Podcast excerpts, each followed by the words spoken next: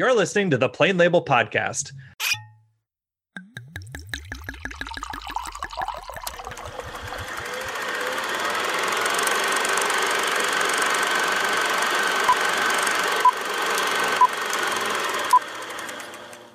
Hello and welcome back to the Plain Label Podcast. I'm your host, Eric Williams. In this episode, we are continuing the discussion of Martin Scorsese with the films Gangs of New York and The Aviator. Joining me once again for this theme and this episode is returning guest, Mr. Ben Teed. Hi. Before we get into our discussion, I would like to remind everybody that we are proud members of the Deliberate Noise Network. Search Deliberate Noise in your podcast app for more great shows from the network, and you can also listen to us now on Spotify. So if you haven't, you can follow us over there. Mr. Teed, tell me about you and some alcoholic beverages that you're having this evening. I am going back to the familiar. Uh, I am going back to uh, an old favorite or something that I feel comfortable drinking uh, because I haven't drank in a long time. It feels like it feels like Uh-huh. just months and months at a time. So I have a cider again, of course, Yes. and yes. also wouldn't you know it, it's from Blake Farms up in Armada, Michigan. Um, This is their flannel mouth, uh, and the reason for picking something that's familiar is because we're getting into the familiar uh, films that I remember uh, in general. I, I just I this is this is about where I come in uh, with Martin Scorsese in terms of seeing his stuff as it's coming out. So I like it. I How about you? love the connection. Yeah, this is a uh this is it's been a little bit since I talked to Mr. Teed, so I like that he he came correct. He came prepared.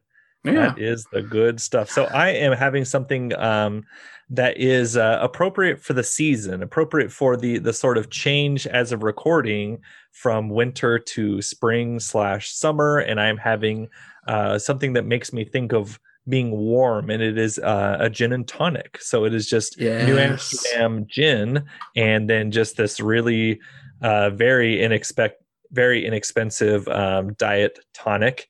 Uh, and I think that it's the diet tonic that really sort of gets me going. Like I can drink, well, not to brag, Ben, but I can drink a bunch of the of the like the vodka waters and not have any sort of issue, right? hell yeah. Like it, it just feel like totally fine. And then when I have like a couple gin and tonics, I'm like, whew, man, I feel bad the next day. And so I really kind of feel it. And so I don't know if it's that carbonation or the tonic, or maybe it's just I'm more sensitive to gin than I am to vodka or what it is. But that's what I am having. That's what Ben's having. And those are the films we're going to be talking about. We're going to start in 2002, of course, because we go chronologically. And the film is Gangs of New York.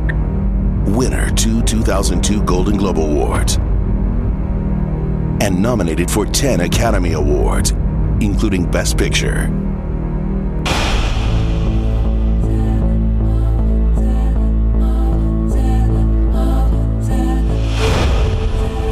On my challenge, we have met at this chosen ground to settle for good and all. Who holds sway over the five points? Us natives or the foreign hordes? With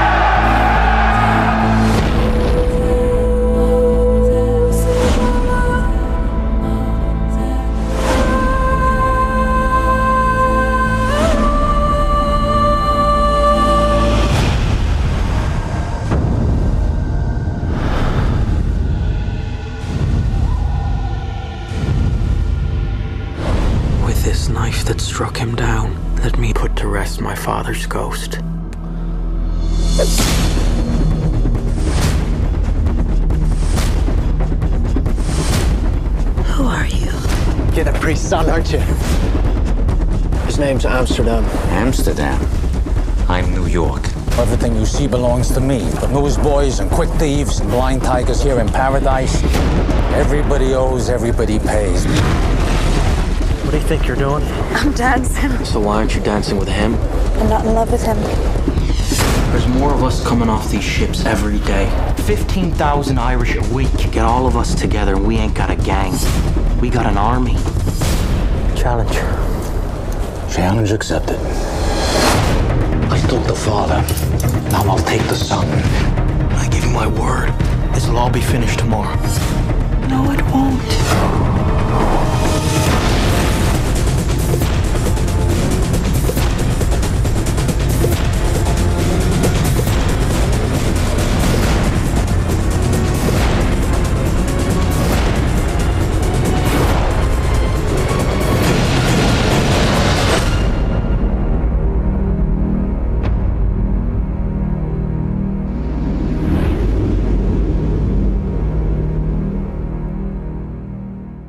IMDb plot synopsis for this one goes like this Having seen his father killed in a major gang fight in New York, young Amsterdam Vallon is spirited away for his own safety. Not true.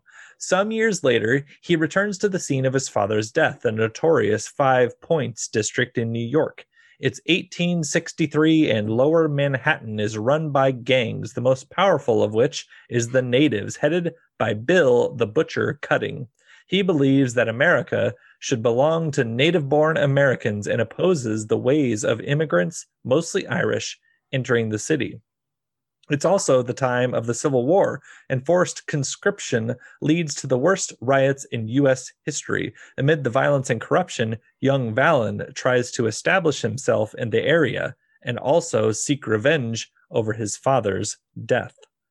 So, Mr. Teed, pretty good plot synopsis this time. I was pretty Yeah, I was happy say with that, that. I don't have, really have anything to argue there because yeah uh, this is a this is obviously directed by martin scorsese but this is written by jay cocks steve zaillian and kenneth lonergan that i was very surprised to see kenneth Loner- lonergan's uh, name on this because i think of him and i think of of course uh, manchester by the sea but i also think of just very kind of grounded and emotional sort of um, sort of films. Uh, he also did uh, Margaret, and uh, and so he's his, when his name come up, I was like, oh my goodness, really? Okay, I did not remember this. So you had mentioned that uh, you had a little bit of history with this film. What is your uh, history with Gangs of New York? Did you go No. and see this in the theater, or no, what? no, no, no. Uh, this might be the first time I was aware of Martin Scorsese in terms of like, oh, he's a he's a working director today. You know,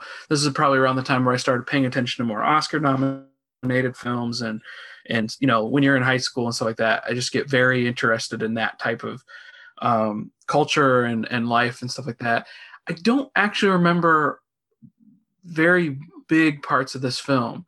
Mm. Um, like large large sections of this film were completely forgotten, but I definitely remember certain uh, uh, settings and and and characters and uh, specifically um, Bill the Butcher. I mean, he's hard to forget, Mhm. but um, you know, I I had completely forgotten that Cameron Diaz was even in this film. Like like ah, like, I, so I had seen it probably back when it came out, but now that we're getting on about eh, like 20 years now uh, with this film, I, there there's a part of me that just kind of this it, it it was gone out of my head.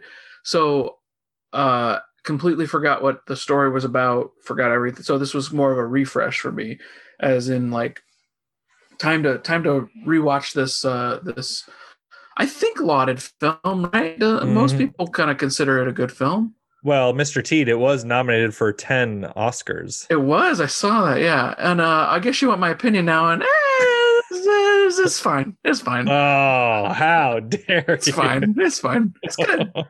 It's good. It's oh my goodness. Okay, we'll get into that. So uh so I watched this movie the first time around and it was after the Oscars of this year because I remember that uh it was up for a lot and you talked about how this was when this was when you were in high school.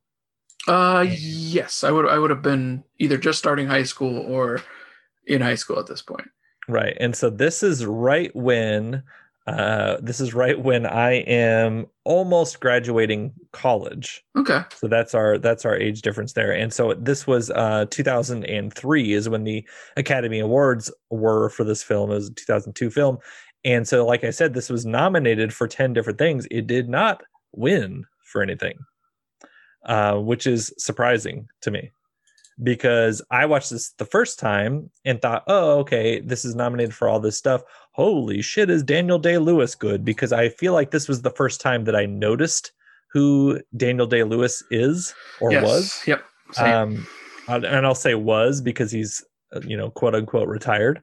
Um, and so I was kind and and I believe this movie is a film that Rachel and I've done before. I, be- I believe that's true because I know that her and I talked about Cameron Diaz in some aspect.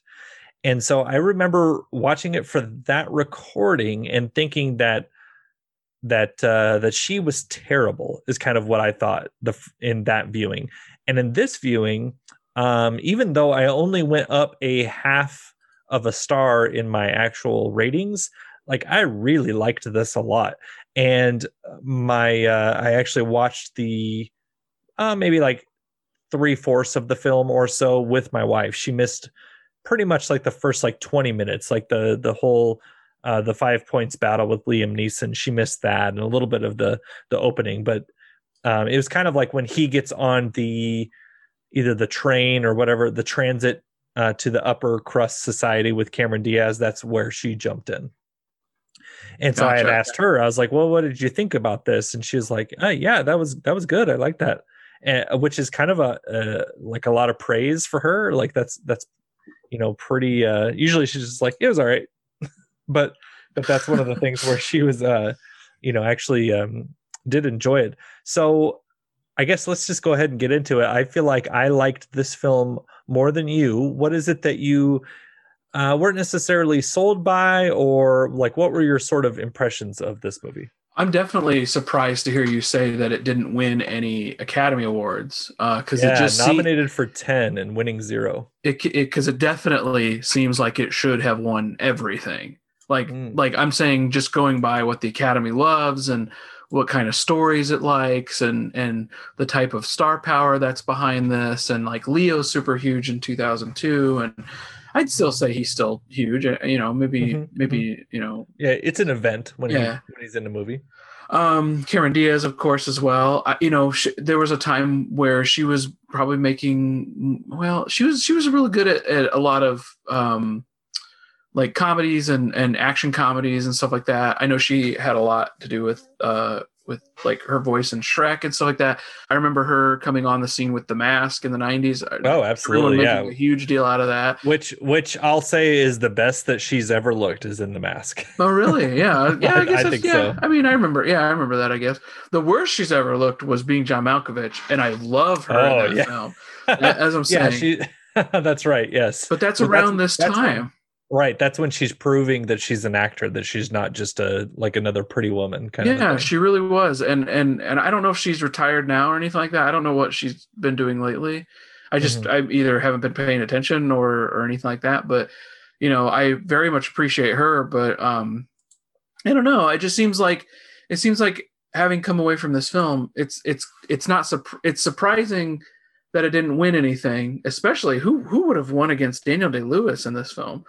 Oof, uh, I but- know. but like um but yeah it just it really truly did seem like a very stylish uh oscar oscar beatty type of film. And and i i guess i tend to not really go for those i guess. I don't know. It, it i'm not sure what it Ah, okay. is. It just I, I came out the other side of this. Like i love the setting. I love the look of the film. There's some like cornball like like design choices in terms of um i was trying to think of like some of the cutting and and and some of the weird uh, uh choices for i mean it's it's it's dated for sure and maybe i just don't like that style that was apparently you know a choice in 2002 um i started taking notes and then i just Yeah. like abandoned the i just started to abandon it after a while and just thought what am i doing like this is crazy. Interesting.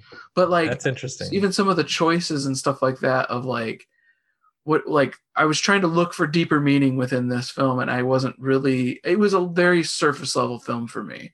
really? um, okay. yeah. Yeah. And and and maybe maybe a couple more uh, viewings might might knock something loose but uh, like you know what I mean like surface level yeah, like, yeah. like like calling Leo's character Amsterdam. Mhm, And like I mhm, think that's mhm. very on the nose, you know. Um calling Bill the Bill the, you know I know this It's is kind of William based- Cutting, and they call him the butcher. yeah. Yeah. all that type of stuff but like um i don't know i really love the cast like like uh Mhm. leo dicaprio uh cameron diaz we talked about um i completely forgot about liam neeson and hearing his voice as the 1st Mm, mhm. hearing priest's voice as the first voice you hear um a very young looking brendan gleeson i was happy to see as yeah, well. Mad Eye Moody. Yep. Oh Um, yeah. yeah, and and I, every time he shows up, I've loved him since I've seen him in um, uh, Cavalry. Uh, Okay. Just thinking he Mhm. was he was so good. I yeah, Mad Eye Moody too. I like him in there. Um, but um, Cavalry was one of my favorites of his. but he's really strong here too. Like he, I think I think he's Mhm. he's one of those uh, shifty side characters, whatever. Um, the beginning of this film, John C. Reilly has never looked better. Holy Oh cow, he looks so great. Um, I want to see a film with him looking like that. Like that. was- Absolutely, especially when we get to our second film. I was like, no, no, no, no, no, go back to the first way that you looked. like when he was he, he kind of like that mean sort of uh like tobacco spitting John C. Reilly. I was like, where has this been my whole life? right and so um the i guess maybe the other thing is this isn't really based on anything i don't think like like it's not based No. in history No, it's an Um, original screenplay. it's an original th- yeah and so I, I read that in the in the scorsese on scorsese book which I, I wish i had something to quote from that but honestly that chapter it was just more like well we had this done and we had that done and like there's not really anything of value for me from like the making of perspective uh, Mhm. that Scorsese really gets into with with his work on this film. But I think what kind of suffers for me is like I couldn't figure out um, some of the politic dynamics that were happening. okay. Like I, I guess I understood. I guess I understood like the basics of of you know the rich are turning the poor against the poor and making them fight and stuff like that. But in terms of actually moving those groups towards the latter third of the film. The climax to me of the film really did feel like the stage where um uh he uh you know busts uh Daniel Day Lewis busts up um Amsterdam's face. Yeah. It, it feels like it's coming to a close there. Like like you know there's gonna be some sort of uh, uh final battle or final fight or anything like that. Mhm. Um, but there's actually a whole other act where it's a rise up and a and Mhm. a and a people taking back and stuff like that. And some of the some of the mechanics of that weren't weren't extremely clear to me. Um, not that it needs to be like hyper hyper clear or anything like that, but there was just there was just enough there for me to like kind of get lost and then not really care, knowing full well that you know this is this is one of those type of Oscar bait films that Mhm. everything would you know hero would come back you know. I i felt like cameron diaz was really really wasted.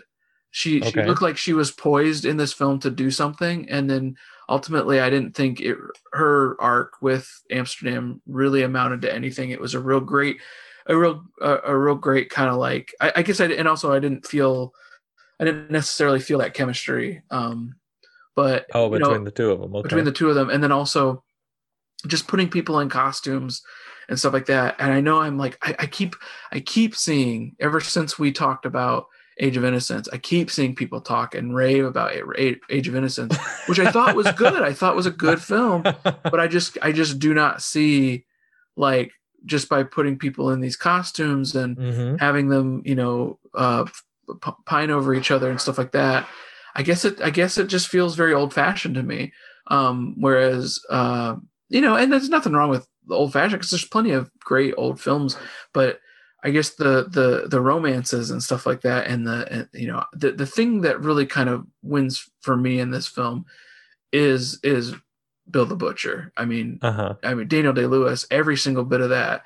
Um, it is nice to hear him, um, you know, yelling in his Daniel Plainview voice again, right. and, and just kind of being more unpredictable. Mhm. Um, but he he feels a little neutered to me, but that's only because like I don't know, maybe maybe just because it feels like a dated film, like it like movies wouldn't go there until he becomes Daniel Plainview because Daniel Plainview is very unpredictable and very Mhm. much Mhm. so much darker surprisingly uh so Yeah, for a guy that doesn't murder several people like uh Right. like the butcher does here, right? Yeah but i, I guess yeah so that's that's kind of like a nutshell version of of everything you know Sure, sure. And so, just to give people a uh, a reference point, um, and and for Ben and myself, um, 2003. This is the year of Chicago. Um, this is the year that Chicago and The Pianist both were big in Oscar land. So Chicago won for Best Picture. Gangs of New York did not. Uh, the Pianist, Adrien Brody won for Best Actor. Daniel Day Lewis did not. Um, and then we have, um, let's see, what are the other ones that they're up for? Oh, uh, Roman Pla- Polanski won for The Pianist for Best Director, and of course Scorsese then did not. and um, Times were so- different.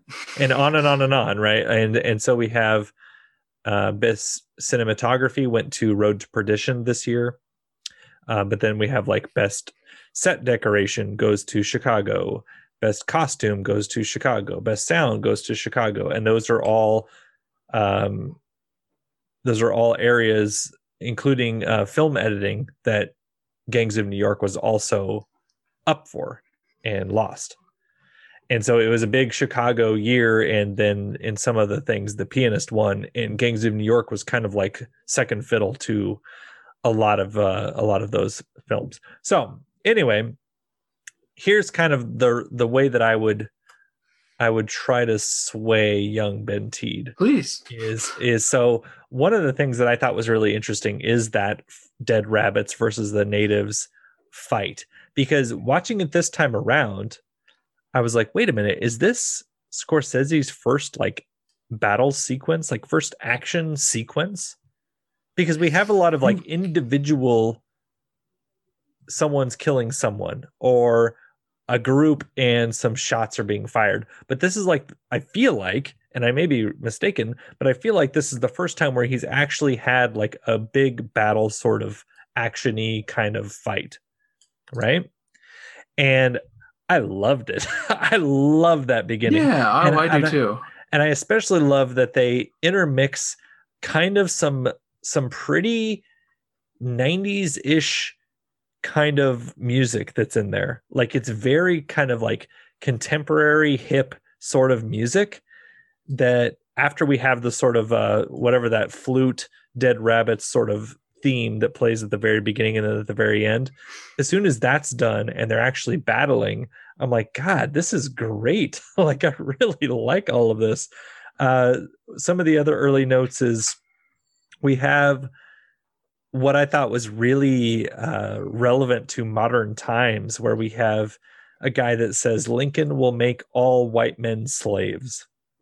And I'm like, holy shit, if that isn't what I hear about Joe Biden and about what he's going to do by not allowing whites to be number one and everyone else to be number two, like the former president's uh, goals were, Right. I was like, oh. and so I kept seeing all that rang true. parallels. Yeah, all the, yeah, all this talk about um about immigrants coming in Mhm. and and how much they don't want you know these people to take over. How it's native our born, land. right? Like, and all, it- it- yeah, and my wife was scoffing at the fact that there were like she's like they're called the natives and i was like yeah and she's like uh okay yeah, they're li- yeah. It's like the Native Americans, like they could they could they could have almost cut away. It might have been too obvious. Cut away to Native Americans just standing there going, uh, yeah like I- palms up like oh, what I'm, I'm outta here. yeah. yeah really um so i thought that that was really relevant i thought that cameron diaz especially in her first scene where she's bumping into um henry thomas and i thought that she was fine i thought that she's good-ish but i feel like that that's a michelle pfeiffer role like i see her and i feel like it's somebody that has Ah. to that has to like bring this sort of I'm the most beautiful in this area kind of thing because Sure. they talk about you're the most beautiful uh, woman in New York and she's like only New York, right? And she has that line and I'm like this is this is written for Michelle Pfeiffer or this is written with someone that has that sort of charisma and I feel like that Cameron Diaz is giving it her all but I don't know that she quite is at that level um and and that was something that held me back just a little bit Was the point of making her a pickpocket supposed to just like loop her in with the rest of the criminals that she's Yeah. also one of them? Okay. Yep, it was like that. Uh, he it was that Amsterdam thinks that she is just a pickpocket and just uh, whatever they call her that's able to dress up in high society and then steal from the rich as well because she has those sort of pristine looks. And then you find out that she had the baby that was taken from her. And then you find out that uh, the butcher doesn't want anything to do with her it seems like because she's scarred and all that kind of stuff. Um, and you just kind of get that it's supposed to be that you get more depth with her when you find out or, like as the script goes and i don't know that i fully I, I think i'm with you to where i don't know that that character is fully realized because after a while, she does become like the nursemaid character. Yeah, there's like two. she- there's like two thirds of that character there that they didn't Yeah, fill yeah, in yeah. for the rest, and I think part of that is her link to to Bill. To Bill, and and they have to leave. It's almost like the the writing has to fully leave all of that up to Amsterdam to finish. Mhm. And I don't know if I necessarily think that that's necessary because they seem to romanticize Amsterdam so much in this movie, which I think is it's that kind of movie. So I, Oh, th- I think it's Oh, yeah. I think it's fine, but I don't know if I was maybe just not in for it that night to feel Mhm. that way about Amsterdam. and- Sure. Yeah. and uh and that, that could be why or something like that but like you know they just didn't make him a superhero Mar- a marvel superhero there's just not enough roller coaster in this uh Well, it's funny that you mentioned that about Amsterdam himself because I re- I distinctly remember the time that I watched this before this time. It was oh Leo, like he's got this long hair, he doesn't look right. Like this is not the this is not the Leo that I like. This is not uh, the character design that I wanted from him. And then we get his we get his uh, performance here, and I was just kind of like, ah, I don't, yeah, I don't know. I remember that that time, and this time, uh, for whatever reason, I was all in on what he was doing, and I, I, I thought it was really interesting that we had a very similar role to what we'll talk about next week, which is him in The Departed, oh right where he's playing a character and he's undercover and he's got ulterior motives, but he's you know he's got to keep them hidden from the big boss. And here it's cutting, and there it's Jack Nicholson's character. i love bill And- oh go ahead sorry sorry No, no, no. And so I just think that it's uh that it's interesting that this is kind of the role that Scorsese wants him to do. Right? Because out of two out of the first 3 films that they're working together, this is the sort of performance that he gives. He's he's discarded De Niro by now and it's like, well, let me let me write or let me direct a uh, a young hero and see sort of his understudy sort of uh, journey as opposed to the established mob boss type of a role. that's a great point i we're we're very it's very blended um Mm-hmm. in terms of what where we left de niro I Mhm. feel like I feel like uh maybe even there was a moment where Marty was maybe eyeing Nick Cage for a minute yeah, or something. that's yes, that's interesting because I was um, I have a note about that for the next the next uh, movie. Oh, okay. And then uh yeah, there's I just it's it's interesting because we are we are in full like Leo mode now with this movie. Yes, yes, Um he is a hundred percent like has something to do with almost every one of his movies. Mhm. um i guess from here on out i guess with the exception of silence uh i'm looking oh hugo well- he's not well, hugo. Hugo, okay yeah, yeah. never mind, yeah i mean all of his big ones i mean obviously there's like the george harrison living in the material world and shine a light and all that stuff um, yeah, all those all those things that the completists out there watch, yeah. including Oh Mr. man, T. who's I got mean- who's got I mean- time? What, what loser has time to do all that? Lady by the Sea, the Statue of Liberty. Okay, are we talking about that one? What are we? Okay. um but yeah no um i i kind of i kind of think it's really funny with speaking of leo how we both we both kind of cracked up and my wife i started this movie and i'm like is this okay and she's like yeah it's fine and she's like on her phone as it's starting so Mhm. she's just like hanging out she's got nowhere else to Mhm. go she can Oh, go yeah. back in the bedroom she can go you know play animal crossing or whatever she can go wherever she wants Uh-huh. and and so she decidedly sits and just is just on like TikTok or whatever you know or whatever she's on. whatever and- those young kids Do. And then she starts to get like sucked into the film, like I like you know we were both trying to take this movie in, and we were both remarking about oh man this this this this silly thing has aged oh this silly thing has aged, but like I'm I'm like looking over it and I'm like it's not that bad it really isn't.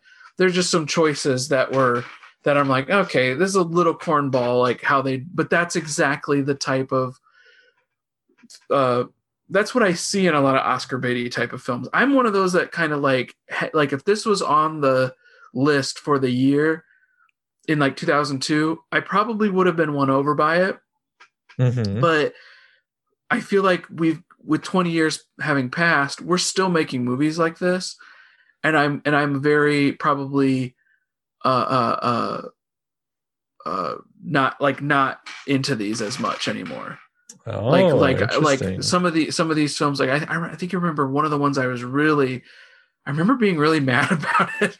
Uh, I, I remember a time where I gave a shit about the Oscars, but but I remember they included The Blind Side oh, with, San- right. with Sandy Bullock. And I remember being so pissed at that because I remember thinking like, what a middling, like boring, basic ass, oh, whi- you know, a white person film about like how a white person helped out a black person. Oh, wonderful! Like I, I remember look being at, in college. Look at how not racist I am. Look at me yeah, helping I remember. this I black remember person. people thinking how great it was, and I remember in, Uh. I was in college. I was being introduced to all these ideas and being around people of color for the for you know for more than a couple times than a than a year. You know stuff because I'm mhm. because you know Churubusco is very just. I mean, I don't know about it now, but back then it was very, uh, very white, and Mhm. so uh, maybe maybe there was a, a part of me that just kind of felt like, you know, that that I just wouldn't be adverse to it. But the thing that we kept uh laugh or we laughed at when it when it showed up was when Bill the Butcher just beats the crap out of Leo and Amsterdam takes this like hot poker to the face or whatever it is, like an arrowhead or yes, something Yeah, he takes. Yep. and and like it burns and scars his face permanently and stuff like that. And then they show him the next time, and he's still gorgeous and Ben, possibly looks even better because of all the scars. And it's How re- dare it's you. really funny because we started laughing like oh, he's some- got he's got a smudge on his cheek. It's like he's true. scarred. oh the magic of movies. Oh, that that is true, and that's one of the things where when I saw that beating, I thought, um, Well, a producer dare not make Leo's face. at oh, all absolutely, Change absolutely it at not. all. You don't put his you don't put his face in an iron mask. Well, wait till we talk about this. yeah, Man in the Iron Mask. Sure. wait till we uh, talk about the Aviator and that oh big accident gosh. there. Yeah. But uh, but that was one of the things where I saw that and I was like, uh, I don't know if I love that because they they do make a big deal out of the huge burn side of his face. And then it just looks like he got punched a few times the next time you see him. And so I will give you that. But one of the things that I I wanted to make sure and mention here is so you had mentioned this earlier and I want just some clarification, but you so you don't think that Diaz and DiCaprio have chemistry? It felt a little maybe forced and i'm trying to think of good examples like it, just in so- the very beginning he's just looking at her and just uh, absolutely enamored and stuff like that and Well, he is, but he also thinks, "Oh, that's Johnny's girl, Johnny, you know, Henry Thomas's character, which Henry Thomas, I mean, Jesus Christ, he gets some emotionally brutal characters between this and yeah freaking Haunting of Hill uh, House. the, the like- other thing i was thinking of during this too for a good probably third of the film and it was probably like the middle section was me thinking like oh he is all around her because he knows there's a connection to uh there's Bill? a connection to bill and so he's like trying to maybe use her as a way of Does as a way in though? no I, I mean i think he finds that out later Oh, and right. and so from that point i think oh so now he's really around her for that but not necessarily um one other thing was well no finish your point and then i have another question so Sure. So so it's that I think that that is a big crux of how much you're going to enjoy the film is if you think that they have chemistry or not. And for me, it's the little scene and my wife was smiling and kind of I was like, "Did you like that?" And she's like, "Yeah, that was cute." It was when they're kind of finally it looks like consummating their relationship, but they're also sort of fighting. And he goes to kiss her and Cameron Diaz says, "Try and I'll bite you." Right? And so he's kind of leaning in and she's acting like she's going to bite him.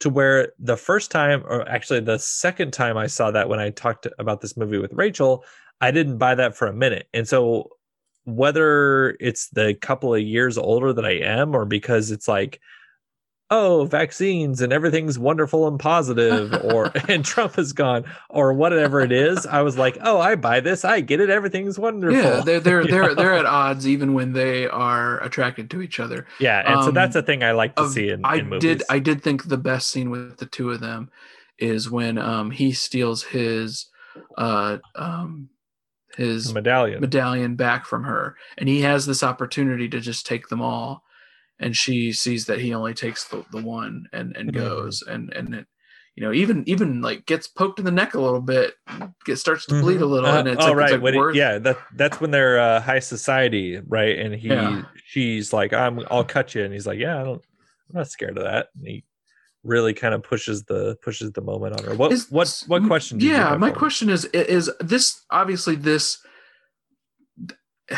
there there is a trope of uh you killed my father prepare to die um, Yes. um type of type of story Mhm. um but first what i'm gonna do is get in with your gang and become your right hand man Mhm. and for some reason i was thinking and i could just not i, I was google searching at, while the credits were rolling i'm like thinking what is there a, a shakespeare like this what what famous story am i thinking of where that happens is that Where does this come from? yeah where does this come Uh, from i can't think i know this is i know this trope is used a lot and that's essentially what this movie is it's a young guy infiltrating the the people who killed his family or you know the whatever you know i that's been a a, a, a, a plot a plot device used Mhm, always mhm, mhm. and i just can't think of where it like like because i know there's probably even Akira Kurosawa films like that Oh, abs- I'm sure there is. but for some reason and I- and I- and that was my first thought was oh this is from a, a Kurosawa film and of course Scorsese would be love to like Oh, pay homage absolutely. and then I thought no I think it I because Kurosawa was all about Shakespeare he was always about turning those free stories into big epics and and fun like that so I, I, I was sitting there going is this based off of a Shakespeare? And I just can't I can't think of one that at least none of the famous ones that that fit the bill but I thought maybe you might have known. No, yeah, I don't I don't uh I don't recall sort of where the origin of the like apprentice that's really there to to kill the person that he's uh being mentored by.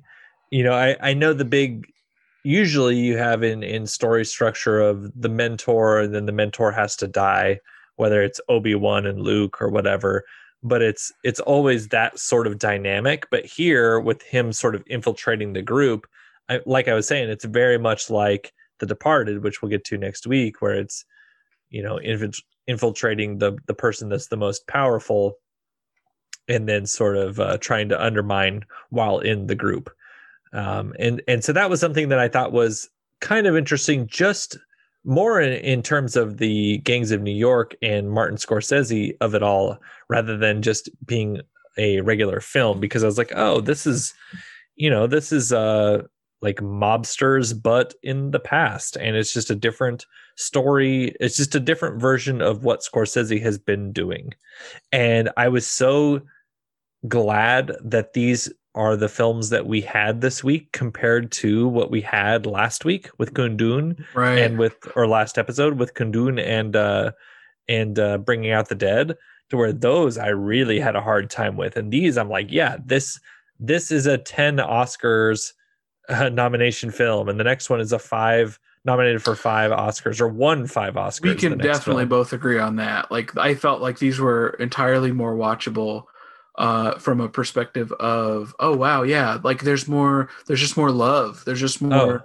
there, for there sure. seems to be more energy and, and excitement to make something you can almost tell that like maybe he was just excited by the material or something Mhm. whereas maybe yeah it, it is it is definitely like a leo has reinvigorated him kind of a thing to where this is you know this is these are the first times that he's working with DiCaprio and it's like the you know he's making a film where this had 10 nominations the aviator has 11 nominations you know tw- 21 nominations for two films back to back is ridiculous and so that is uh that really speaks to kind of this is Scorsese at not maybe his height, but I did write in for Gangs of New York. This is easily his best film since Goodfellas for me.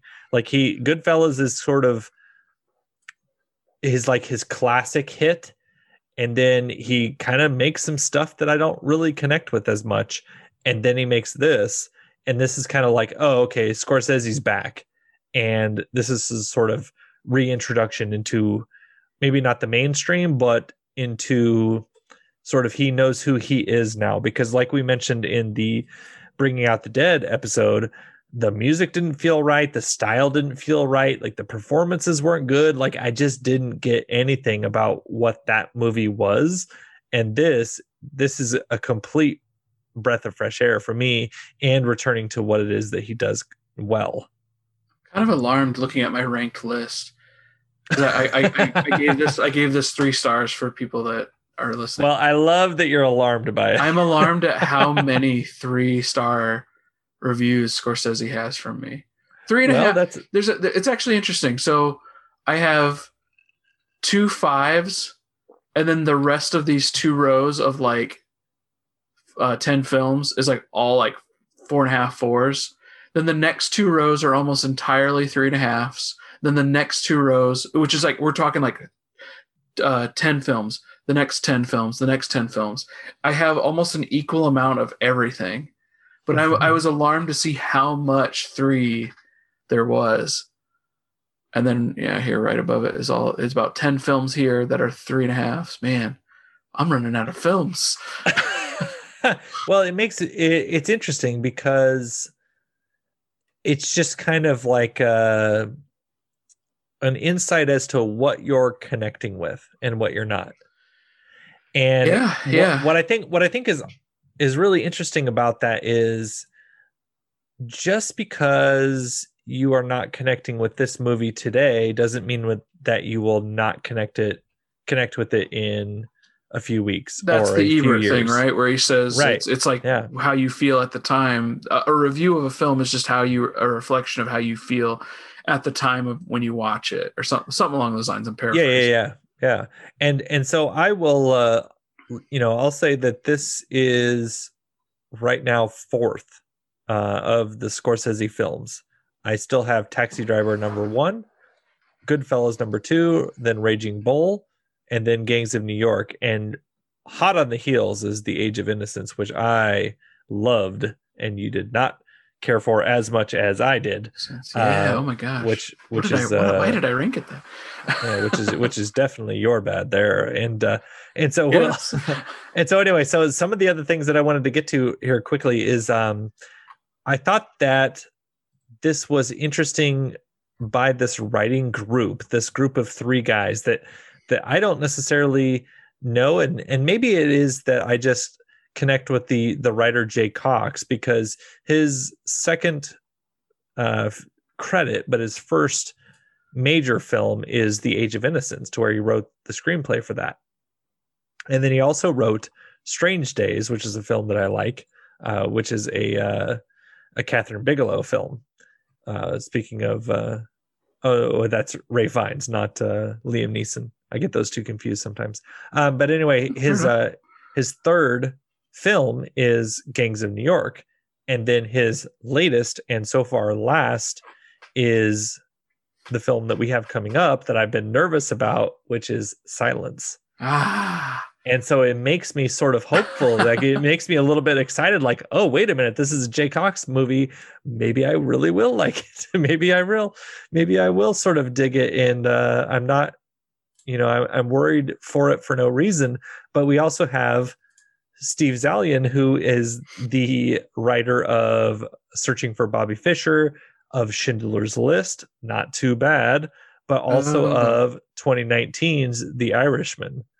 And so I'm like, oh, okay, like we've got some good stuff that I still haven't seen. And like I mentioned earlier, Kenneth Loner- Lonergan, who uh, who did, you know, he's kind of got his own career now.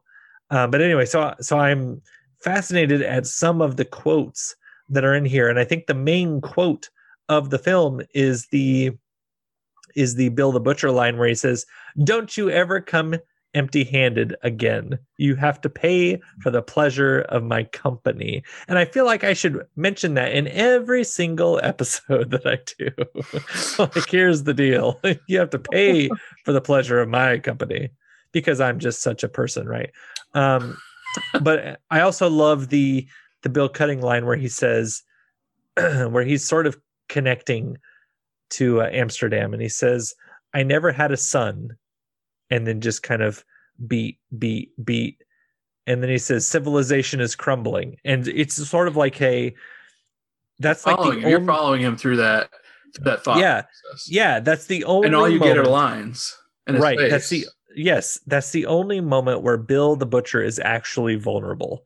Like he's waiting for amsterdam to jump in there and say like i never had a father or i never really had a father or blah blah blah. Like he's just waiting for he, he's just giving him all of the space that he needs to for amsterdam to jump in there and to validate his feelings. And he doesn't say anything. And instead daniel day-lewis just says well civilization is crumbling and I'm like, ooh, that is good. Like I really like that.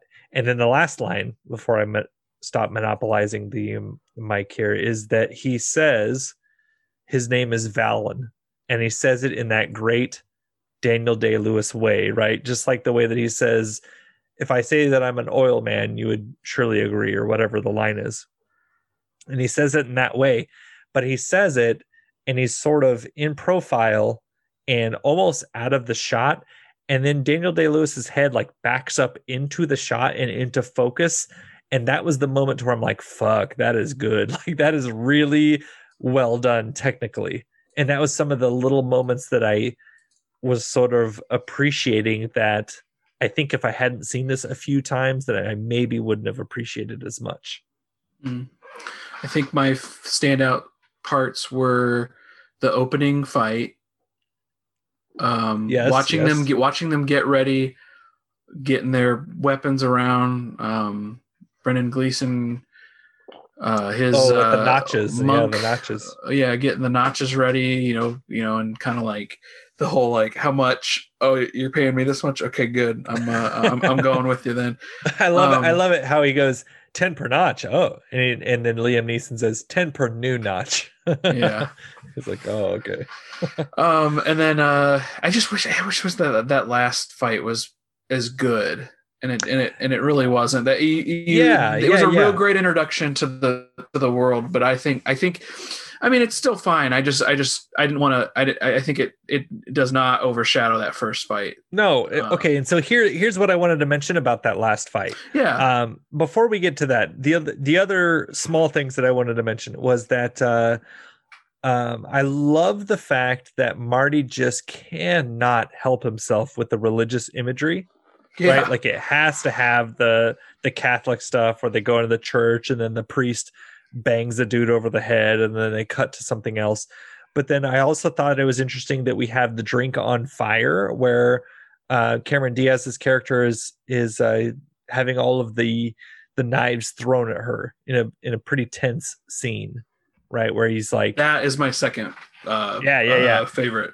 so they have those those very sort of tense is he actually going to kill her where's the medallion does he know about amsterdam because uh henry thomas's character has sort of spilled the beans but does he believe him all that kind of stuff right but then we have this moment where he lights the drink on fire and i'm like oh shit we're back to harvey keitel and min and mean streets and we're going with all of this like stuff on fire and we're playing around with the fire and It's the, very chaotic too. Like Mhm. like the Harvey Keitel stuff and this, it still Mhm. echoes that.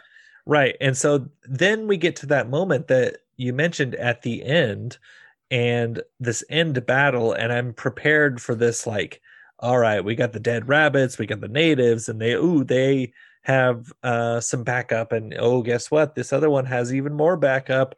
And you're ready for this sort of big fight. And then the government fucks it up, right? Like the military fucks it up they have these cannons that are just off the shore and they fire into the town and they kind of ruin this fight. And i thought that that was such a smart commentary on these people have been surpassed. Like this is not how things are done anymore. Like bill the butcher lived in an era to where you know what? We're going to go by honor. You're going to say that we're going to fight on Sunday, then we're fighting on Sunday, and you can choose the weapons and blah blah blah. And Leo is kind of also trapped in that world, but the world has evolved past that, and the world's like, you know what, we're going to draft the people that we want to draft. Where the government's controlling uh, the sort of uh, the they're trying to to control the mob that's that's uh you know taking over New York at some points of this. And it's it's just a very different sort of uh like a fight sequence to where I'm ready for like their you know the two. And I think one of the most important lines is to where Leo and uh, Daniel Day Lewis agree no pistols right? Like this is a fight amongst men. This is bare knuckle boxing. This is knives and and uh cleavers and those sorts of things right? But then they get into this fight and you've got this outside government that's like well fuck all that because we're in control.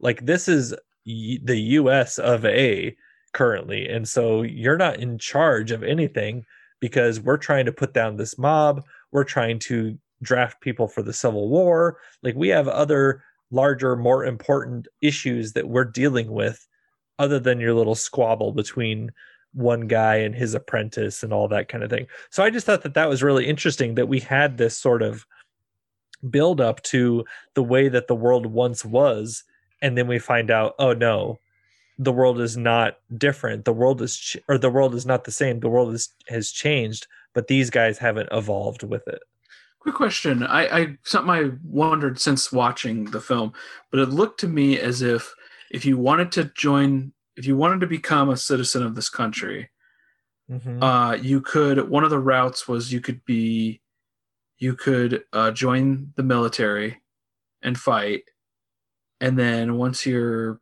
service was done, or if you survived or something like that, then you would be able to gain access, right?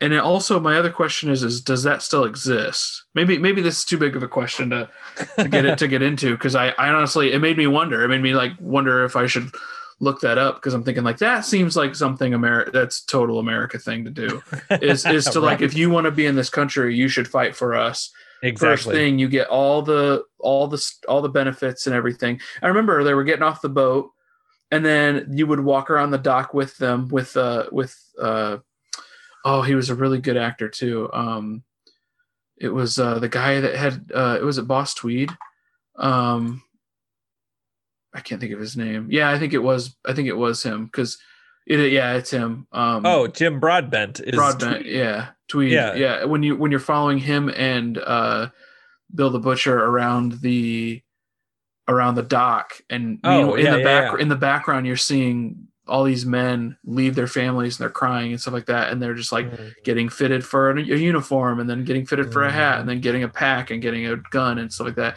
and then back onto another boat to be shipped back out like Yep. immediately. I thought that was very interesting. Um, but also made me kind of go, that has to still happen. Like I feel like I feel like to some degree, like that's a total American thing to, Well, yeah. to just be like, you're if you want to live in the land of opportunity, you're gonna have to find your own uh way by first Well, and you're serving. have to give us something. Like, Yeah. what are you? What are you giving us? and also, we don't care what happens to you. You'll, you're Oh, just, yeah, you're, you're another, you're another body, you're another Yeah. body to put in front of, uh, whatever the the enemy of the day is. Um, exactly, and that's that's one of the reasons why it was. This felt so relevant now to where it's like, oh yeah, you're just, you're just, you know, you came from X Y Z. Oh well, you're gonna have to do something for this this country first before you're allowed citizenship. right and and then, and then so watching um like all of the both sides both of the poor sides um just burst through these windows of the rich and the 1% and the you know all these all these Mhm. like high high living people uh it was it, that was that was interesting but also i just i wasn't i don't know there's something about the the the clarity of the of the final act that i maybe i was maybe maybe it's possible I, it was losing me because I kept thinking that the climax had already happened or whatever. It wasn't supposed to Oh, be this could be. battle or something like that. Maybe Well- that was me being like checking my watch, being like, "I'm ready to go." Like, well, these these are long. yeah, th- this this was yeah, this was like a what was this like a uh, This was uh, two hours and forty seven minutes. oh wow yeah. So I mean, that's that's a chore. I mean, I don't care how good the movie is. It's a, It's a lot in, yeah. it's almost three hours. we uh we we we talked about I said I was telling my wife as we were starting this up, I turned to her and said, Yeah, we got all the rest of the modern day Scorsese to get through. and then she Mhm. looked at me and like kind of like like gave me a face and was like, "You really gonna rewatch all of The Irishman?"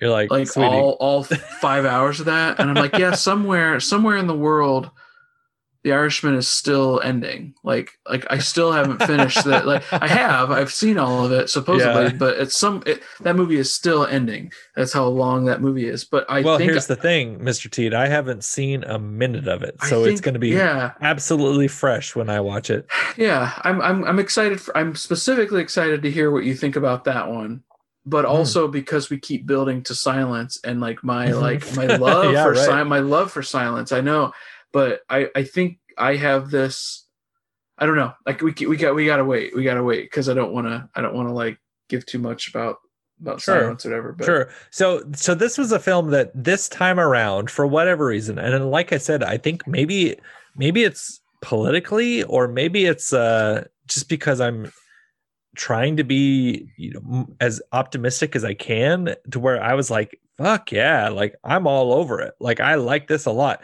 And I think that that third act is chaotic and that's the point is that it is chaotic to where it's not as simple anymore as one gang fighting the other gang. And you get this sort of chaos everywhere. And that maybe isn't the most satisfying ending but i think that that's kind of what scorsese's going for absolutely. I can see that for sure. Yeah.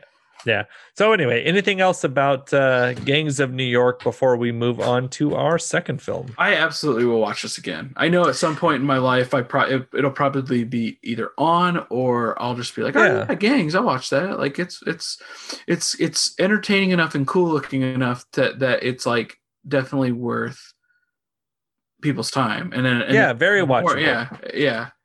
I may not have Yeah. ranked it high, but yeah, I don't hate. I I certainly far from hating it. I, I absolutely, well three stars is a recommendation so yeah, I think so. you yeah. know yeah so it's uh yeah it's not maybe as high as some of your other ones but uh i think people haven't checked out gangs of new york or at least recently i think you know a revisit might be worth your while will- and i think I will maybe say in like that. maybe in like five years or so ben would be a Uh, good yeah, I should. Uh, You know what? There's it. some stuff in there that are are maybe a little more ha- heavy-handed. Mhm. Um, in, sure in this, maybe more than the well, I don't know. Maybe the Aviator. I'd say they're about the equal parts. But I'm saying, absolutely, we'll revisit this. I don't think I have to every year. I definitely about every five years is probably good. But I'm Yeah. glad I'm glad I did after I would say maybe 20 years Mhm. because those images of Bill the Butcher never left. oh and that ab- I knew those. yeah absolutely daniel day lewis i mean adrien brody and the pianist is great but this is also great so i guess i can see where maybe it was like a 49 to 51 kind of a thing but but uh bill the butcher is tremendous in this movie I'm with his glass point, yeah. with his glass eye or his fake eye or whatever it is and with all of the different daniel day lewis sort of intonations and the line readings that he gives it's just it's just unreal I don't think anyone. You can't trust the Academy, man. Like, I, I'm the only thing I could, the only thing I think they ever got right was Bong Joon Ho, Oh yeah, and like and, and and the Parasite, eh, not the Parasite, excuse me. yeah, just Parasite. parasite, in general. Yeah, Like, like I think that's the only thing I think, and it seems like a correction from Green Book, honestly. But well, yeah. they're like, oh god, people really got pissed at us. We Well, should. Ben Teed, we maybe should- the maybe the tide is turning. Maybe the maybe there's Uh, uh, maybe maybe know they might win me back if they got movies winning like uh like Parasite. Maybe I Well, might watch. a- there was only about five uh, five movies that were released in 2020, so we'll see uh, how the Academy votes this time around. Tenet, Tenet, Tenet, Tenet, and I haven't seen Tenet yet. Suicide Squad. Neither have I. I well, no, I, I don't think I've watched anything from 2020. I'm trying to I of- feel like I feel like I haven't. I feel like yeah. I, I'm sure maybe I have. I'm I'm sure I I mean I definitely know that I've seen some horror movies from 2020, but it's just one of those where I just feel like the the year is just such a waste, just such a wash to where I don't even think about it. So, anyway, all right. Oh yeah. well, let's move on to our second film. It is from just 2 years later, which is quite the uh, sort of uh The know, turnaround. like like really working really quick and, and working really hard. But it is from uh, 2004, and it is the film The Aviator.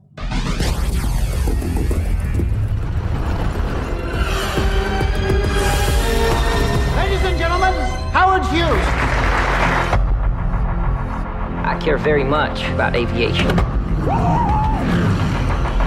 Fastest man on the planet. Oh, marvelous. He saw the future. I'm not gonna believe this. Howard Hughes has bought TWA. Let's build a plane that flies above the weather. Across the country, across the world. If you do that, you could lose everything. Well, I won't. He lived the dream. Welcome to Hollywood. Feel like a little adventure, Miss Hepburn. Do your worst, Mr. Hughes. I have heard some disquieting rumors about Mr. Hughes. I'd like to know everything there is to know. See, I want to learn what pleases you. Howard, you madman. He thought nothing could stop him. You have to be very careful. My investigators have turned up a lot of dirt. You want to go to war with me? You know, sometimes I get these crazy ideas about things that may not really be there. I'll have him dragged here to Washington. I want to see the whites of his lies. We are in a street fight, and I'm not going to lose. He owns Pan Am, he owns Congress, but he does not own the sky. Beyond the wealth, You want me to bribe senators? I don't want them bribed, Jack. I want them bought. something drove him You have called me a liar and a thief and a war property. beyond the legend. Federal warrant. Everything in these offices is the private property of Hughes Productions. Something consumed him They are touching things. Beyond the genius. The deadline is now completely unrealistic. No, I want to see the blueprints again. Show me all the blueprints. Show me all the blueprints. Show me all the blueprints. Is the truth behind the man. I'll get a doctor. No one sees him like this. Sometimes I truly fear that I'm losing my mind. There's nothing there, Howard. Will you marry me? You're too crazy for me.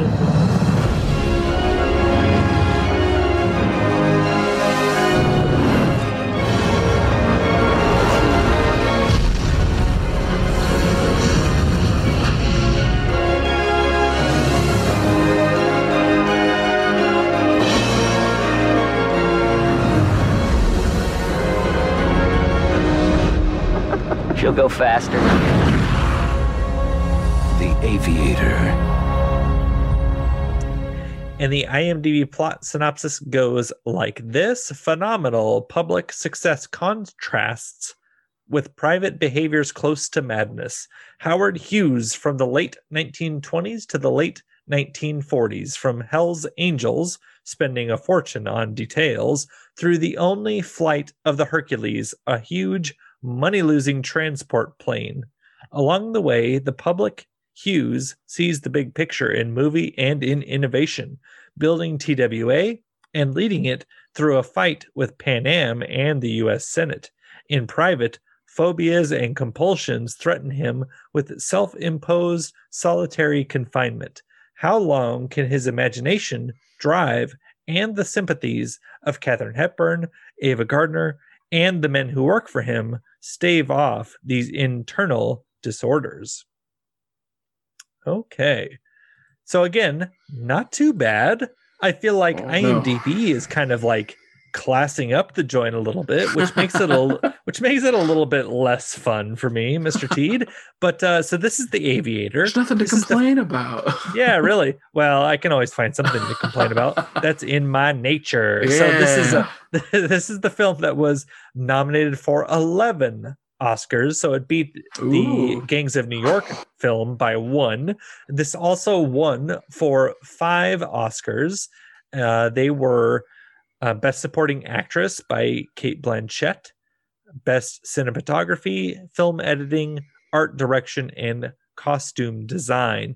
It did not win for Best Motion Picture, Lead Actor, Supporting Actor, Directing, Screenplay, or Sound Mixing. So, that being said, Mr. Teed, what did you think of The 80 Aviator? It holds up. It really does. Uh, I I had a DVD copy, widescreen DVD copy. Oh, yeah. Uh, in my giant DVD chest uh, that I had to dig out, and it's just one that I think I bought, and then at some point, I think even before I was married, Samantha's like, "Oh, you have the Aviator," and I'm like, "Yeah." And she's like, "Well, we got to watch. it. Have you seen it yet?" And I'm like, "No." But why do you have this DVD if you haven't watched it? And so we sat down and watched it, and I'm like, "Yeah, it's good. It's a good movie." And then Mhm. cut to now. This will be the second time I've seen it, and it, yeah, still good. Like the Uh, praise is just dripping off. I know. I. I, I, I, I am so I am recognizing in myself uh, as a viewer that how much biopics don't really appeal to me. They Ooh, have- now that have- is a very good point. They have to. They have to be. We we've talked about this before. I know we have. Uh-huh. Um, because I I forget what what uh biopics we've we've talked about before, but I I do think that I tend to give a little less. I especially don't like Cradle to Grave, uh, Mhm. uh, because it's just too much to fit in. Um, but uh, this would be, probably be on the side of a better one because it Sure. takes the most interesting parts of his very interesting life of how of Howard Hughes's life, um, just a span of twenty years really, and it just goes through all of it and watching him.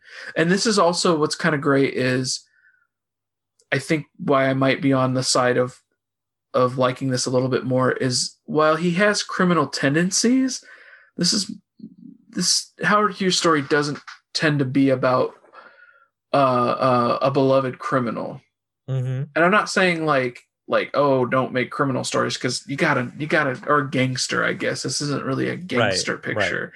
Um, this is just celebrating the ins and outs of how not only aviation but also his filmmaking and, and this celebrates movies. I mean, Mhm. like uh having so much Cate Blanchett in here playing Katharine Hepburn is delightful. I mean, it was Oh, that was so much fun to watch her just anytime really.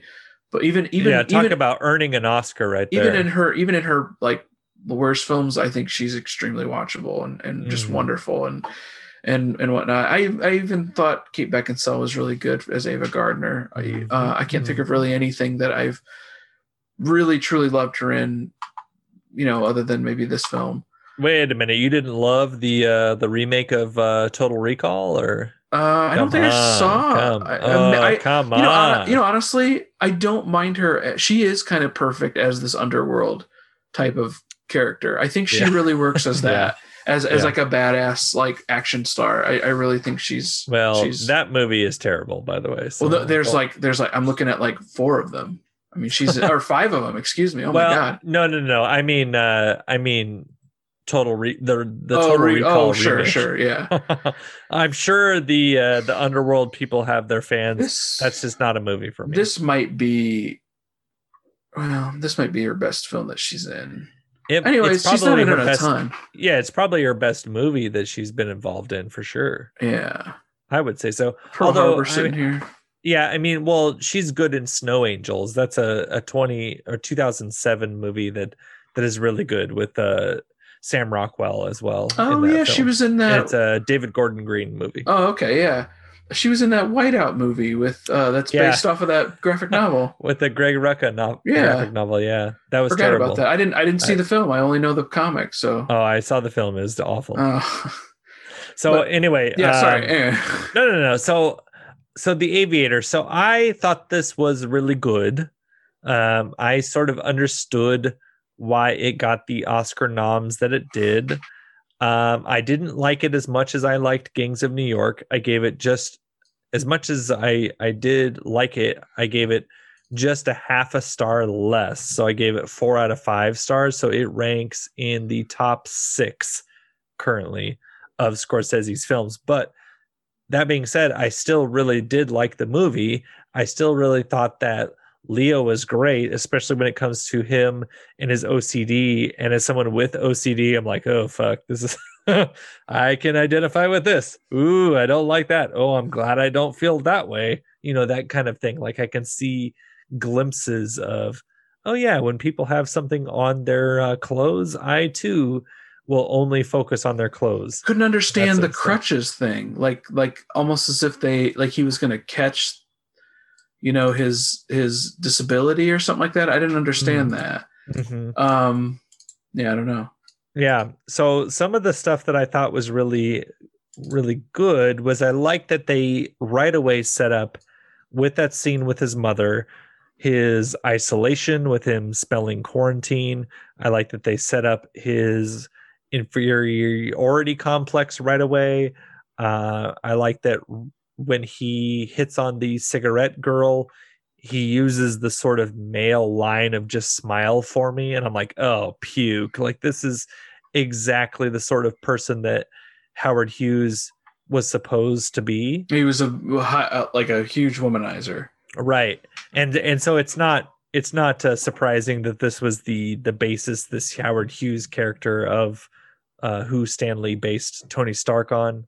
Um, and that was something where I was like, oh, of course. I kept thinking about yeah, I kept thinking about that in in during this. Is like this is the guy who is supposed to be almost like almost like uh Tony Stark's dad, but but Mhm. yeah, I mean it's yeah, you're right. It, it is like that type of guy, and Yeah. and and and and um maybe back in 2004, seen as ah you big scout scoundrel, you oh yeah, scallywag, oh like, you yeah. you know- oh, let's just snap some towels and talk about ladies and blah blah. well no blah. just just the fact is his treatment of the cigarette woman and how the cigarette woman Uh-huh. just eats it up and stuff like that and that like even that was like yeah like it, it's just hard to see these days Mhm. and it not you know not in any sort of way. It's just that's that's who this guy was and that's part of the biopic. It, it, it was spelling out that what he who he was. Oh, and what he cared about.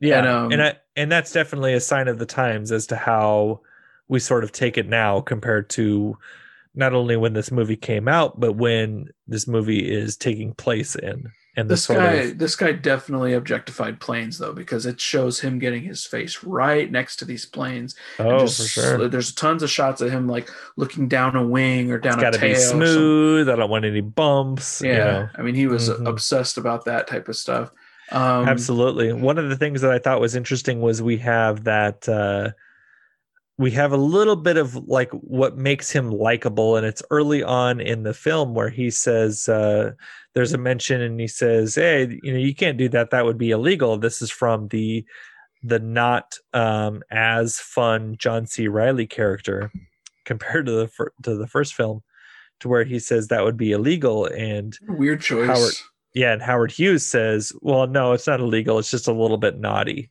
And I'm like, "Oh, okay, that is this character completely like I completely get this person now. Like he he knows when he's pushing boundaries. He knows when he's breaking the law, but he's like, "Oh, you know, it's, it's he's a kind of thinks of himself as like this southern gentleman like, "Oh, it's just a little bit naughty, you I think It's, that's- it's all right." i think that's how a lot of the criminals and gangsters feel like they're being in a lot of scorsese's pictures i think they think they're being a little naughty when they're actually Uh-huh. extreme personalities and and whatnot and i think i think i think that's why this uh this subject matter is a good fit for scorsese as well Yeah, I think so. And I one of the things that I thought was interesting about this was that this was a film, according to the trivia, that Scorsese nearly retired while he was making. really Um, so you had this cannot movie. imagine You had this you're right. You had this movie about Howard Hughes and what a troubled filmmaker he was, slash, you know, aviation person. Um, and then you have Martin Scorsese trying to make this movie and having to put up some of his own money for this movie oh really and nearly retiring because of this movie. And it's just like Jesus, like you you could not script that better.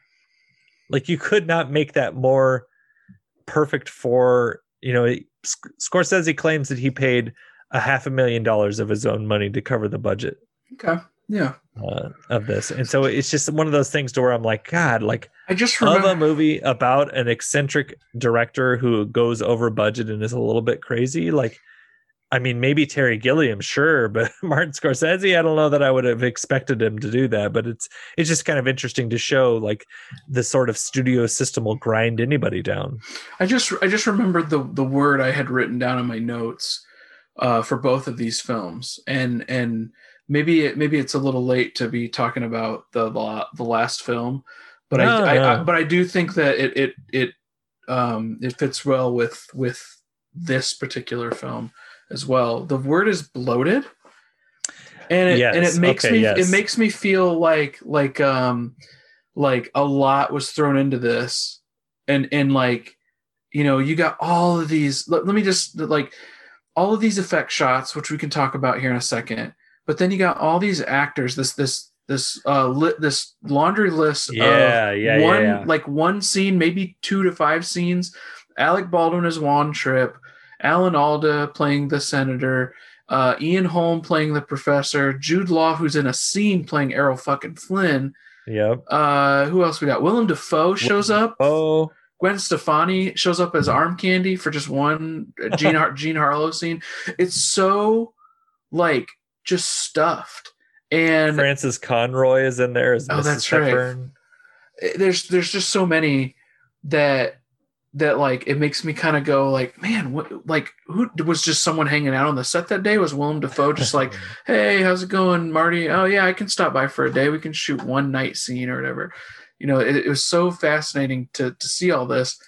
But at the same time you know what was needed and what was needed to mm-hmm. tell the story and then and then Well, course I, I would ask you this: What is the story? and that yeah and that's the other thing is like that's my that's my hard the hardship of a bio of a biopic is Yeah, is is how do you create a a a structure around a life yes, yes. That is my biggest issue with this: is what what are we trying to do?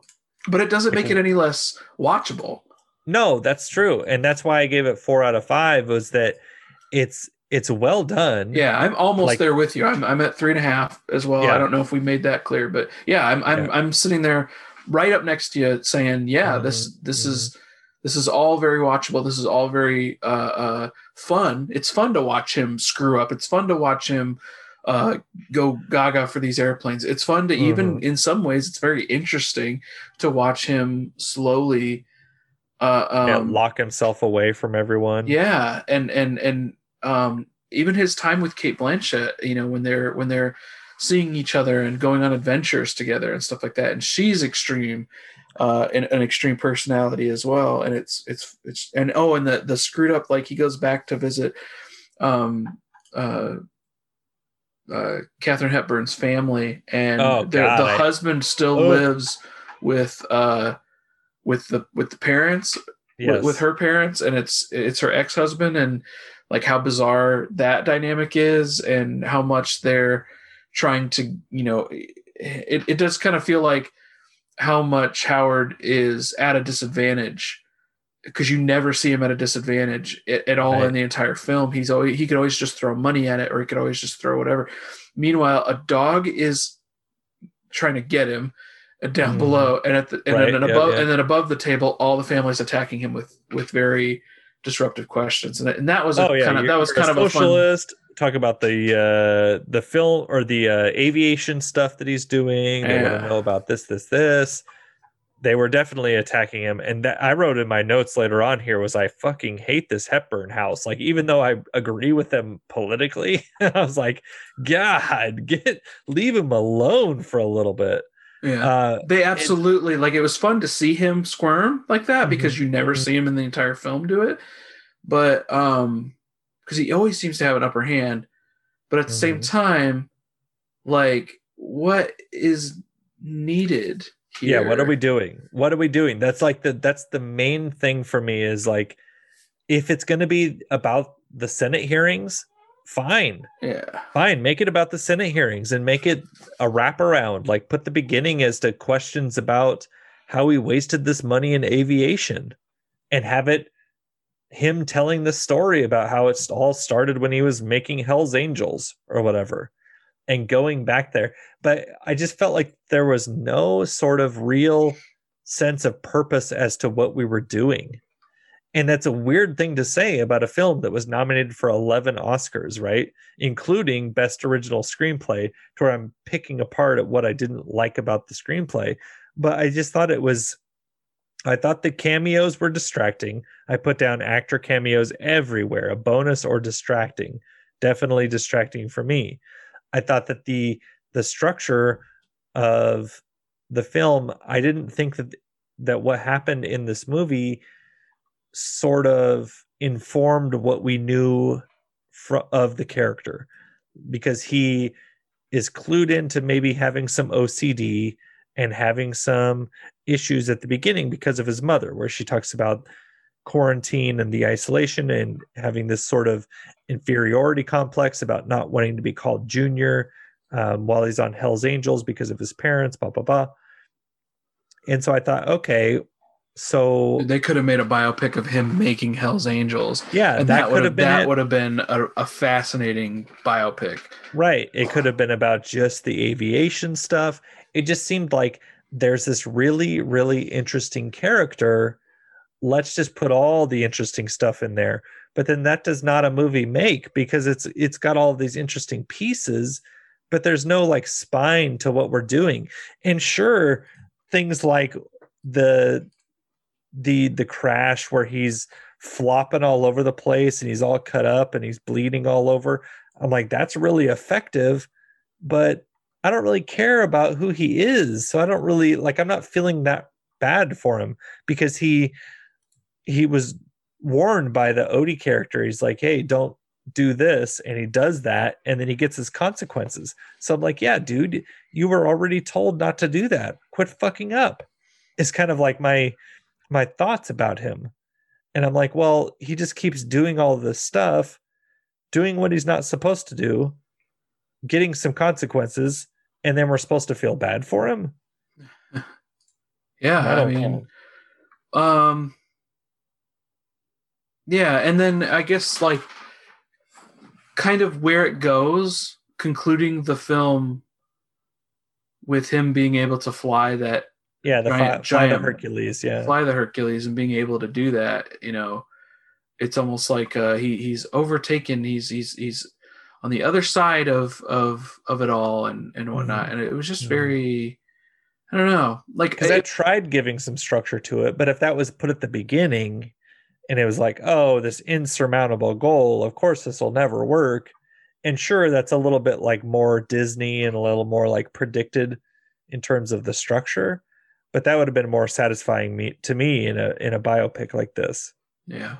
Um the some of the uh effect shots too, like green screen and stuff like that. Some of it some of it works and it still holds up, and then some of it absolutely doesn't. There's a shot of an elephant in Oh, Um, that's and- terrible. That's in a, yeah, the elephant shot from uh, uh Gangs of New York that I I I will admit I laughed out loud at. And and like you know, it's I felt I feel bad about it admitting it because it's like, well, that was the time and that's what it was. And you know, you gotta call up your buddy George to make you an elephant, you know, an ILM or something. And you know, it probably costs more than you know, a week's worth of craft services or something. I don't know, probably way more than that.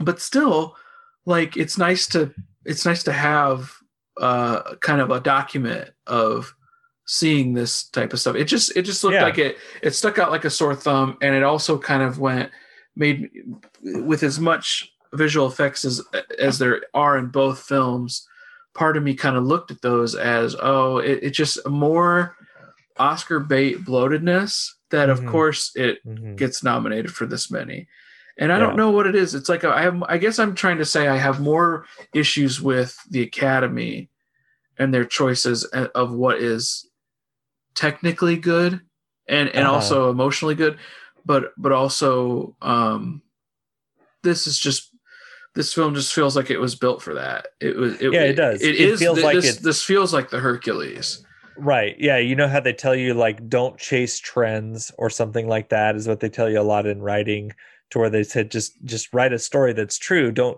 chase what's hot or whatever. This feels like it's chasing what they think the Academy will like. To where it's like, oh, we're going to do a biopic. It's going to be Leo playing a real guy.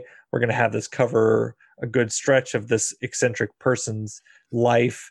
And we're going to have all these real people and look at all these old costumes we're doing and oh don't you love this academy because it's sort of about you in some sort of a way but to finish that thought with you and kind of i think i think what you're saying and what i'm saying is the same thing where Mhm. that doesn't make this hercules of a film any less that much more impressive to see fly right you know what i mean like exactly. like like we're we're both going oh my gosh why would you ever need a boat this big in the sky Mhm. but at the same But time still- we're both kind of you like it, you're like, wow "Fucking yeah A." that kind yeah fucking a you did it like that looks pretty good and and it and it does work in some Yeah. moments and and you know Well, would I would I ever consider this the greatest plane ever built no but yeah but at the same time it it isn't any less impressive Right. Yeah. Some of the things that I think are really effective are so we have the uh we have the the moment where he breaks the record for fastest. Right. Oh yes, yeah, that's right. And and it and it's the moment right after that where he goes and meets Kate, as he calls her.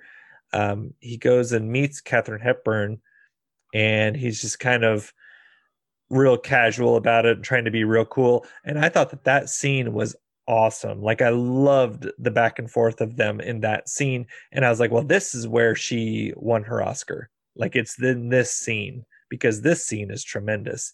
And the other scene that I really thought was really good is uh it's later on where well actually it's it's just a combination of things really where it's when they are um it's when they're using the different color schemes throughout the movie. And that was the sort of thing where I noticed when they go to the Hepburn house to where you actually get like a full depth of color that's being used because early on when he's got that scene with Adam Scott and Jude Law, he's eating peas but the peas are blue. And he's at Wait, the golf course. He's yeah, the peas are blue Really? and he's at the golf course with Katharine, Katharine Hepburn, and the golf course is blue, right? And that was shot in a way because what Scorsese did was each one of these um, eras that he was shooting in, he would use the sort of film or the sort of color processes that were available at the time. And so, according to the trivia, it says he designed each year in this movie to look just the way a color movie would look from that period, achieved mainly through digital enhanced post production. He recreate, recreated the look of Cinecolor and two strip Technicolor. And so the scenes that we mentioned, Herves is, uh, Hughes is served precisely placed peas on a plate and they appear blue or turquoise, just as they would have looked in the two strip Technicolor process. As Hughes ages throughout the movie, the color gets more sophisticated and full bodied. Okay. All right. And for me, as a golf person, it was on the golf course where he's golfing with Katharine Hepburn and it looks blue. And then he's in the beet field where he crashes and it's all blue. And I'm like, well, this doesn't look right at all. Uh, so I thought that that was interesting. The other thing that I really liked about this was this was another film like Gangs of New York where it was about Marty and change, to where fighting had changed in Gangs of New York.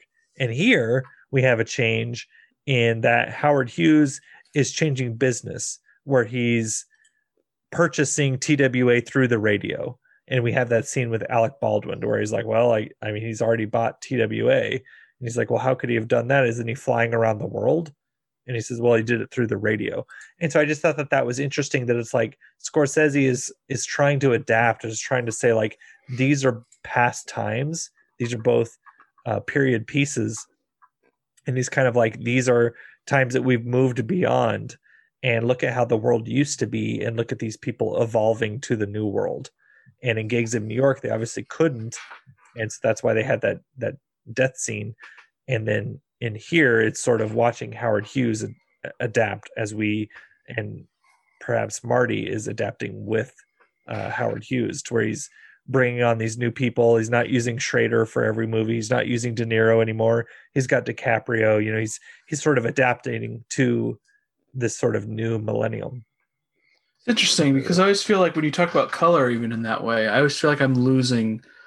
I'm always losing an element by missing something like that. But I guess it's not. I guess it's not entirely important because Yeah, I, th- well, I think someone like me probably who has a slight color blindness and maybe more of a, I, I maybe more deal in values, light to, Oh, light okay. light to dark more than I ever would uh, color uh, which is probably why something like a Chris Nolan movie, who I believe has the same color blindness, Ah. uh, I would probably be more likely to think one of his shots looks more correct. Because when you think of Nolan, a lot of his stuff is very dark and blue. uh-huh. I I, I think generally, maybe not recently. I, c- I, I couldn't say, but I think a lot of his stuff, like even like Dark Knight and Inception and even Oh, uh, parts of Dunkirk, I think of a dark a darker blue or a navy type of color to things, and it makes me think because I am drawn to that color. I I often my when I back when I shot things, you know, when I was doing video, I would often do a lot colder, a lot darker uh shots that people would always tell me, "Hey, warm that up a little bit. Hey, maybe maybe uh get your warm filter out and make sure that your your camera's not uh, uh wrong or whatever." And I'm like, "Honestly, Like, I, what? I should. What are you talking about? but also, but also, this is warm. Like, I don't want to make it too hot. I don't make them look like they're burning up on the sun, you Yeah. know. But like, I think I think that is always an element I may be missing in Hmm. in film that that personally that I don't necessarily glom onto right away. I, I, I if it's obvious, yes, I'll probably hit it and, and get it. But if it's subtle in the way that you're talking about, I don't think I don't think I ever would have caught that. Interesting. So yeah. Interesting, because I noticed that right away on the uh on the golf course anyway. Well, that's why was- I have you. it's blue. Yeah. It is blue. Uh, the other thing that I mentioned was like, ooh, how relevant is this OCD now in 2020 slash 21 with the uh, not touching things, not having people right up in your Oh face? Oh yeah, I thought that was, that was. I'm like, man, times, man. And the thing is, he might have lived through the first one. hmm You know, his mom. I, I don't know anything about his his past or with his mom, but I would imagine that she, if if if he was a young guy in in, uh, I was about to say 2018 in 19 in 1918, um, when the when the last giant pandemic like this had happened. I wonder if she had lived through it and some of that rationalized fear was brought to light and she started to teach her kid that and that's you Yeah. know, so Could be. Could be. Yeah. So uh, I just like that the the other thing that I like that the the OCD is touched upon, but it's not like a crippling feature until it is a crippling feature. Like I like that it was a thing where the movie wasn't about his planes, except it was. The movie isn't about his OCD until it is. And I think that while that may be a flaw in the structure, because it's like about all of these things and none of these things, I did think that it was interesting to at least watch him to where he's trapped in that bathroom and he can't get out because he's not touching that door. Um, and those those sorts of pieces. So I do think that this is a little bit of a messy a messy film, and it definitely uh, you know at just under three hours, I could feel the weight of this film um, more than I wanted to. But I did I did enjoy the experience overall. I guess I'll say. yeah for both films for me yeah i i, Yeah. I, I want to re- restate that because i do think that like you know i just uh, yeah I'm, these these have to rank somewhere on my list and they have to Yeah. they have to be you know there there has to be middle ones it's just the way it Mhm. is you know Yeah, they all can't be some, number one. That's and there's right. some that i would be more drawn to than others Mhm. and so Mhm. yeah i would say this one's still you know middle middle of the road for me in, in comparison it is three and a half for me um Yeah. but yeah i i i think i i literally can't think of a better way to describe it than looking at this film as a massive airplane the way that that that simile yeah, we just talked Hercules, about yeah absolutely. Yeah. That makes complete sense to me. Well, anything else about uh, the Aviator? I know that we didn't spend as much time on the Aviator compared to Gangs of New York, but it's just like the Aviator as a biopic feels it feels like it's harder to discuss as opposed to a work of complete fiction because it's just like, oh, okay, yeah, they went and and they met this girl and then he hung out with this person and it's like okay well don't- I, can also just look at wikipedia and find out all those things I think it's really weird. One, what, this is more about myself and about and about my feelings on biopics than really The Aviator. But I do think it's really weird that we celebrate stuff like the Cate Cate Blanchett, you know, Oh, uh, a- yeah. acting ability when this person actually existed. Mhm. And I want, and I wonder, I, I think it maybe it might be better for me to actually talk to an actor sometime about someone who's played a real person, especially Mm. one like a role like Katharine Hepburn, where you have a ton of footage to look at and to go off of. And so, how do you not? My question is, how do you, how do you, how do you make sure that it's not just a really good impression, or is it just a really good impression? Is Well, it is that, that- okay with that? Yeah, in the trivia, Scorsese uh, supposedly made uh, Cate Blanchett watch the first, I think it was either 10 or 20 movies of, of Hepburn to get her mannerisms and that sort of thing. And it was also the first uh, performance to be given to an actress that is about an actress that won an Oscar, if that makes sense. Oh, So, great! like, Yeah, won an Oscar based on someone who has also won an Oscar, weird. which is kind of like Jesus. Is that what it's going to become? Like we're just gonna we're just gonna have these movies about oh here's oh, we're the there already, man. I know. we're- here's know the Halle. Berry biopic, and here's how she was when she made Monsters Ball or whatever. when she was 2000 playing Yeah, Storm. it's like here was when uh, this person won an Oscar, and you're like, God damn it! Like, can you just make a original movie?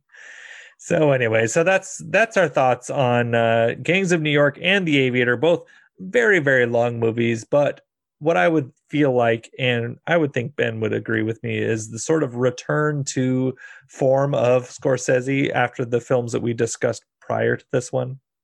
yeah. Oh my gosh. Yeah, a little bit higher quality than uh, Bringing Out the Dead, right? A little bit, a little bit different. So, wrapping us up, if you have any comments, suggestions, or movies that you'd like to hear us talk about, you could email us at plainlabelpodcast at gmail.com. You could follow the show over at Twitter. Our handle is at Plain Label Pod, where you could follow me over there. I'm at Eric Williams 79. We also have an Instagram account. Just search for Plain Label Podcast, and you'll find us over there.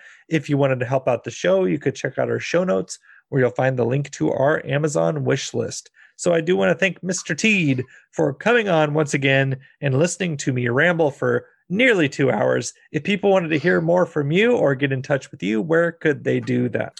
Best place would be at Ben Teed on Twitter and also on Letterboxd. All right, wonderful. Well, thank you for listening, and you can join Ben and I next week as we continue our discussion of Martin Scorsese with the films The Departed and Shutter Island.